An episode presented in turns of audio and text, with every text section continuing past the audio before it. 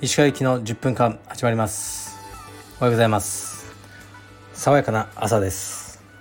はい爽やかな朝です。えっと今日はですねまた4時半ぐらいに起きてエニタイムフィットネスに行ってきました。でえっとまあ1時間ぐらいカーディオをやって1時間ぐらいあのまあ筋力トレーニングとストレッチをやって帰ってきました。今日は息子を送ろうと思ったらなんかまだ幼稚園の時間が違うみたいで、えっと、今日はまだあの必要ないってことでしたね。来週ぐらいからまた息子とトレーニングを開始しようと思います。ではレターに参ります。結構たくさん来てますね。えー、っとやっぱりこれ系ですね今日来てるのは。はいお疲れ様です。平田選手大活躍でしたね。本日は平田幸四郎選手が黒帯でも国内トップレベルにいるということが実証された日だったと思います。そんな平田選手のエピソードなどあれば教えてください。よろしくお願いします。はい似たようなのあるんで読んじゃいますね。えー、っと次が石川先生こんにちは。いつも楽しく拝聴しています。平田幸四郎選手あ平田幸四郎先生のプロマッチ優勝おめでとうございます。幸四郎先生との出会いや優勝したことへの思いなどを伺えたら嬉しいです。よろしくお願いいたします。もう一個来てますね。えー、っとはいお疲れ様です。平田選手が森戸選手から勝ち優勝しましたね。アグレッシブな戦いでファンが多そうですね。これからも応援しています。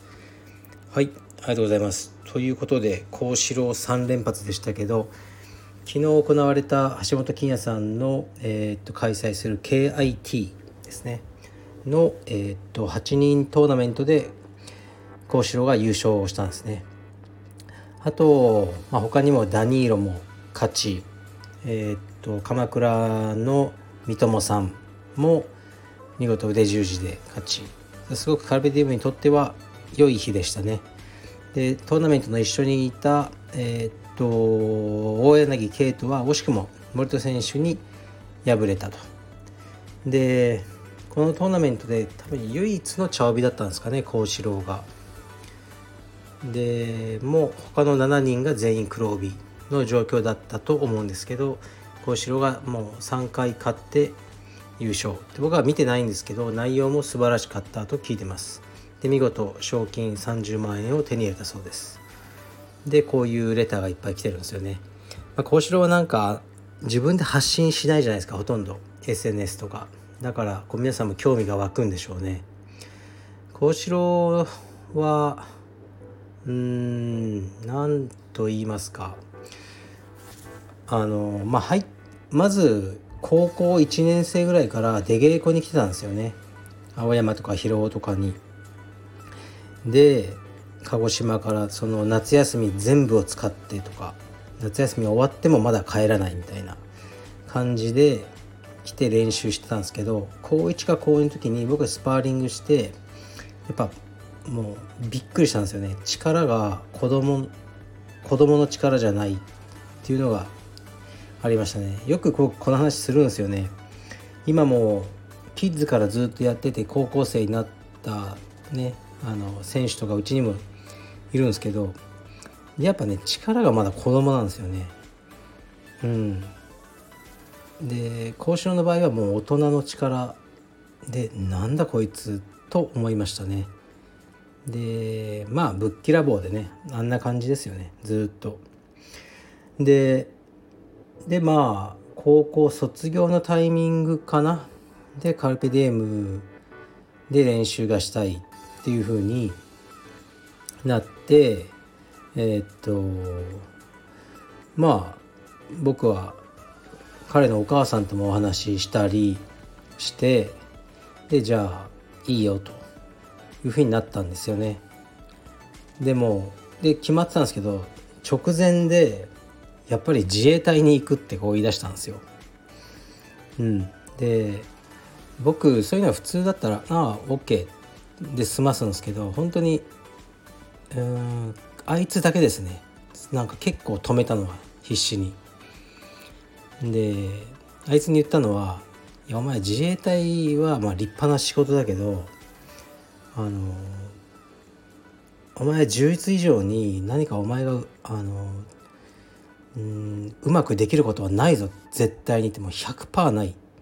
で充実のやっぱ才能はもうすごいからもうお前が充実やらなかったら誰がやる？って結構言って、まあ、説得というんですかね。あとそのあいつ多分自衛隊行っても続かないと思ったんですよね。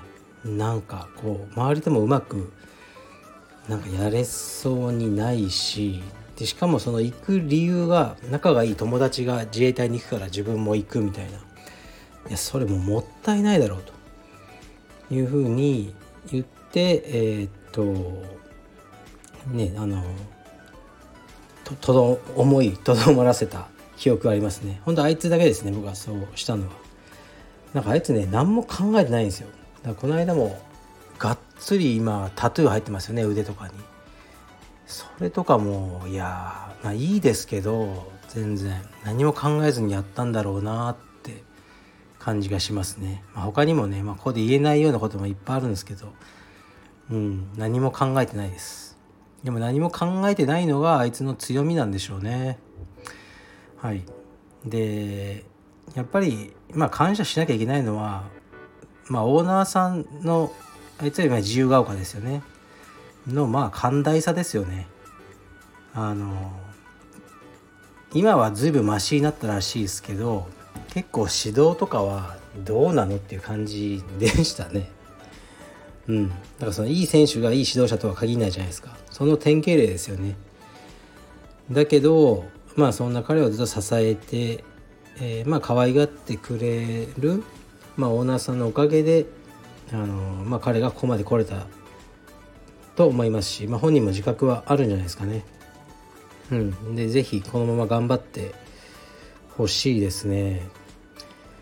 なんかまあいつも家も貧乏でなんか定期代がもったいないからとか言って高校も自転車2時間こいで行ってたとか言ってで2時間こいで帰ってきてで練習も鹿児島だからそんな練習ないんですよね道場とかも。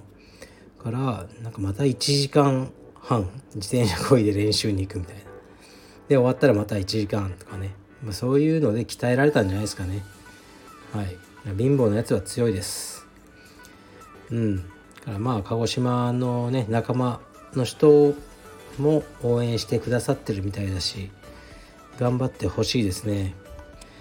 まあこれから黒帯で出るのかなワールドとか。あのー、あ茶帯かまだ。うん。で出るんでしょうけど、まあ、満を持して、ね、茶帯でいい結果を出してね黒帯になってほしいですね。もう黒帯は時間の問題じゃないですか。だって今回黒帯3人に勝ってるわけだし。うん。だからどういうねだからいつでも別に今日出してもいいとは思ってるんですけど。うーん。まあ結果出せるんだったら茶帯でねいい結果を出してっていうのがいいのかなと僕個人では思ってますけどね。はい。まあおめでとうございます。ですね。でみんなあのいい成績で良かったですね。ほんとね道場って例えばねじゃあ幸四郎が優勝しましたよね。だからってじゃあ今日自由が丘に入会しますって人が来るのかって別に来ないしこれでじゃあね僕のアパレルが今日バカ売れするのかってしないし違うんですよね。ほんとねそれだったらちゃんと教えてくれる一般常識のある先生の方がよっぽどいいんですよ。選手って大変なんですよ。ほとんど言えないんですよここで。やつらがやることは。うんでもやっぱりまあ好きなんですよね僕も。でカルビディブのオーナーさんたちもあのー、ねでそういうのが好きでやってくれてると思うんですよね。でなかなかね地方だと強い選手を出すのが難しいですね。強い選手いたら東京来ちゃうし。だから今は東京のこの4道場ね特に青山三田広尾自由が丘がもうそのえー、っと役割を担ってるって僕は思ってますね。強い選手を作るという。もううざいんですけど大変なんですけど。でまあ変な風に聞こえなければいいんですけどその恩恵を他の地方の支部道場が受けてほしいなと思うんですよね。幸四郎のことで道場カビテの名前知ってねで地方の人がもちろん地方だからね東京には出てこれないけどそこにあるカルペディウム道場に入会してくださるとかねそういうふうにやろうと思ってその東京ね4道場はとにかく強い選手を育てなければいけないと僕は思ってますね。でまあそういう意味で言うとそう青山はあの、まあ、岡崎浩也が辞めてしまっうので独立するので世良とえー、っとまあジェイソンはもうねあの指導員なんで完全に。